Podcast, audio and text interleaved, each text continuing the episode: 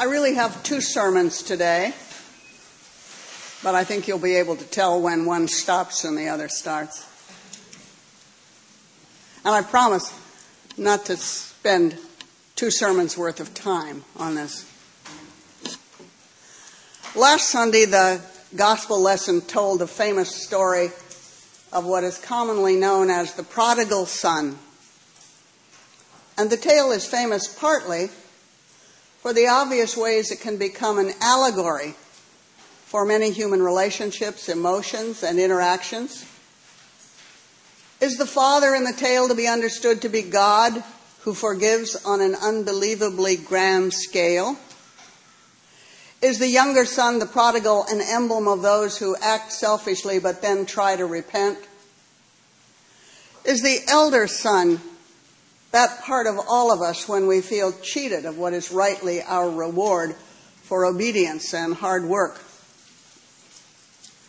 But in today's gospel, no such compelling and detailed episode unfolds. We hear instead about Mary of Bethany washing Jesus' feet with costly oil. Instead of a parable which is open to discussion and disagreement and various interpretations, we have a rather straightforward incident in the life of Jesus. An incident which causes some mixed response and opens a brief disagreement between Jesus and his eventual betrayer, Judas, about, of all things, feeding the poor. It contains several quite absolute pronouncements by Jesus, pronouncements which could be seen as contradictory to the heart of his major teachings. Here in John's Gospel is not a long, fascinating parable where we can agree or disagree about what is meant by the roles and actions, but instead here is Jesus having dinner with Mary and her siblings, Martha and Lazarus, and he says things that may puzzle or disturb us. He's allowing one who cares deeply for him, and also one who will betray him, to understand that he is not an ordinary man, and that the extraordinary extravagance is to be allowed. The poor they can feed forever. This is not the Jesus of some of the other familiar episodes. He is not, for Mary of Bethany, any longer just her friend and teacher but a holy figure. Her expenditure of a great sum of money on fragrant oil with which to anoint his feet, she sees as fitting. This is what one does for God. Judas, by contrast, attempts to be the practical one, the one who would put the needs of the poor first. But Jesus chastises him, knowing he is a hypocrite. Although Jesus never says to Mary and to Judas as she anoints his feet, I am the Messiah, it is clear that he is affirming her seeming extravagance. Then Paul, in his letter to the Philippians today, reminds them that he has done everything right with nothing to regret. He's been a totally attentive Jew, has followed all the laws He's not afraid of judgment. But he would give it all, all his rigid care, all his cautious and persistent attention to righteous behavior, all his careful adherence to the law, if he could attain the presence of Jesus. Whatever I had as gains, I regard as losses because of Christ, he says. Mary of Bethany and Paul of Tarsus are powerful examples of people trying to come to terms with Jesus as someone who is beyond total comprehension, who is, in fact, the Messiah. Remember, too, that it is Mary's sister Martha who says to Jesus, You are the Messiah. And now, by her deed, Mary recognizes the same. And for Paul, the excruciatingly devout and law abiding Jew, all that discipline is worthless in comparison to serving Jesus, who is the Christ.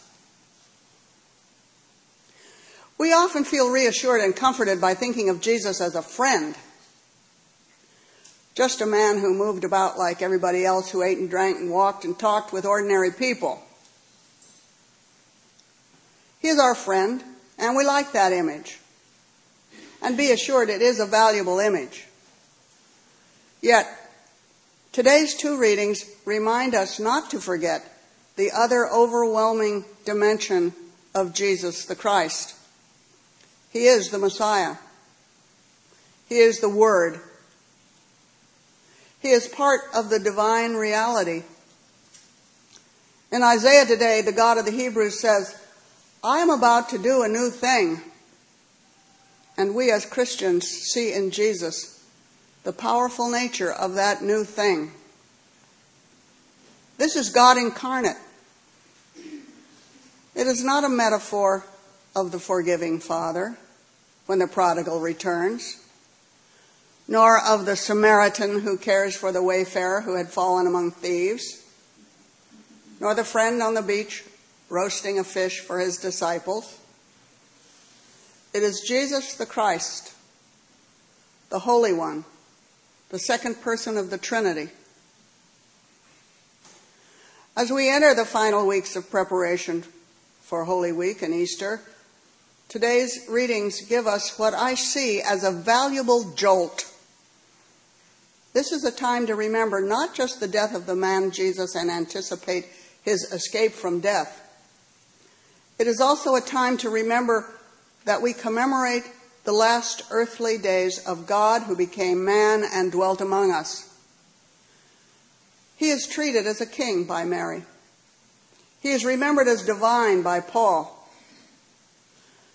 And Jesus scolds Judas, who would diminish that. Without for a minute reducing his care for the poor or denying that we must always care for them, Jesus has contempt for Judas for being unable to see the truth. And he bestows on Mary his praise for recognizing who he is. Mary gives all she has to Jesus. Paul says he would do the same if only it were possible, so he offers what he can by spreading the good news of Christ. We might think this week about what the best is that we have to give and how we might offer it.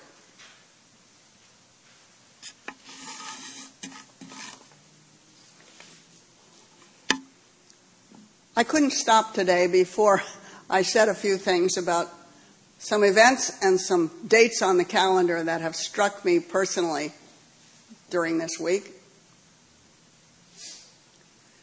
Today is St. Patrick's Day, of course. Patrick is called by many the first bishop of Ireland, although I like to remind people that he was born in Scotland sometime in the 5th century.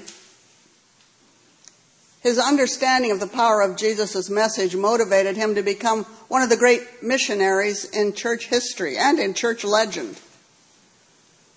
The little information we have about Patrick is that he was captured as a boy by raiders of some sort, sold into slavery in Ireland, and while there his faith stabilized, and when he escaped and returned home, he vowed to prepare himself as a priest and return to Ireland to spread Christ's message. All this he did. However, biologists assure us that there never were snakes in Ireland and that, and that that lack had nothing to do with Patrick. Although, as someone reminded me at the nine o'clock discussion, there are now snakes in Ireland because people have had them um, as pets and released them. So, where is Patrick now that we need him?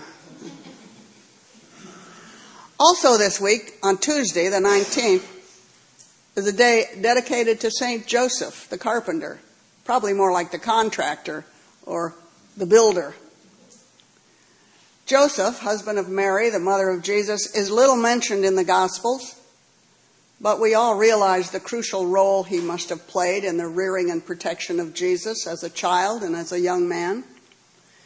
He's referred to as Jesus' foster father by some modern writers, and he calls up special meaning for me As a child in Southern California, I and my family always considered the mission of San Juan Capistrano as our mission. I and my family always con- went there on Sunday drives or for family picnics. And it's there that the famous swallows return to nest in the tiles. And the swallows return to Capistrano on St. Joseph's Day. And he's the first saint whose commemorative date I knew. But most personally, there's a hospital in Orange, California dedicated to St. Joseph, and I was born there. And finally, this week brought the world a new pope who, for better or for worse, will be an influence in the Christian world. And although he is not our pope, he is considered by the non Christian world to speak for all Christians, so we do need to pay attention. And he has chosen to call himself Francis. I couldn't help being struck by two things about his name choice. First, that Francis of Assisi is known as a man who loved and cared for the poor, who preached the love of nature and all the natural world, who gave up wealth in order to serve, who founded a religious order dedicated to simplicity and poverty and love. I've been to Assisi and to the Basilica of St. Francis, as I know many of you have. It is a holy place. The second thing about the choice of the name Francis and what it stands for that struck me is to realize with surprise that no other pope has chosen that name. This is Pope Francis I. And I wondered what the others have been waiting for. We may hope that this Francis will also honor the poor, stand up for those who are persecuted and those who are outcasts, and will bring some real light to the Church of Rome. And so I end with this helpful line from Francis's Canticle of the Sun. Be thou praised, O my God, with all thy creatures, especially our brother, the sun. Amen.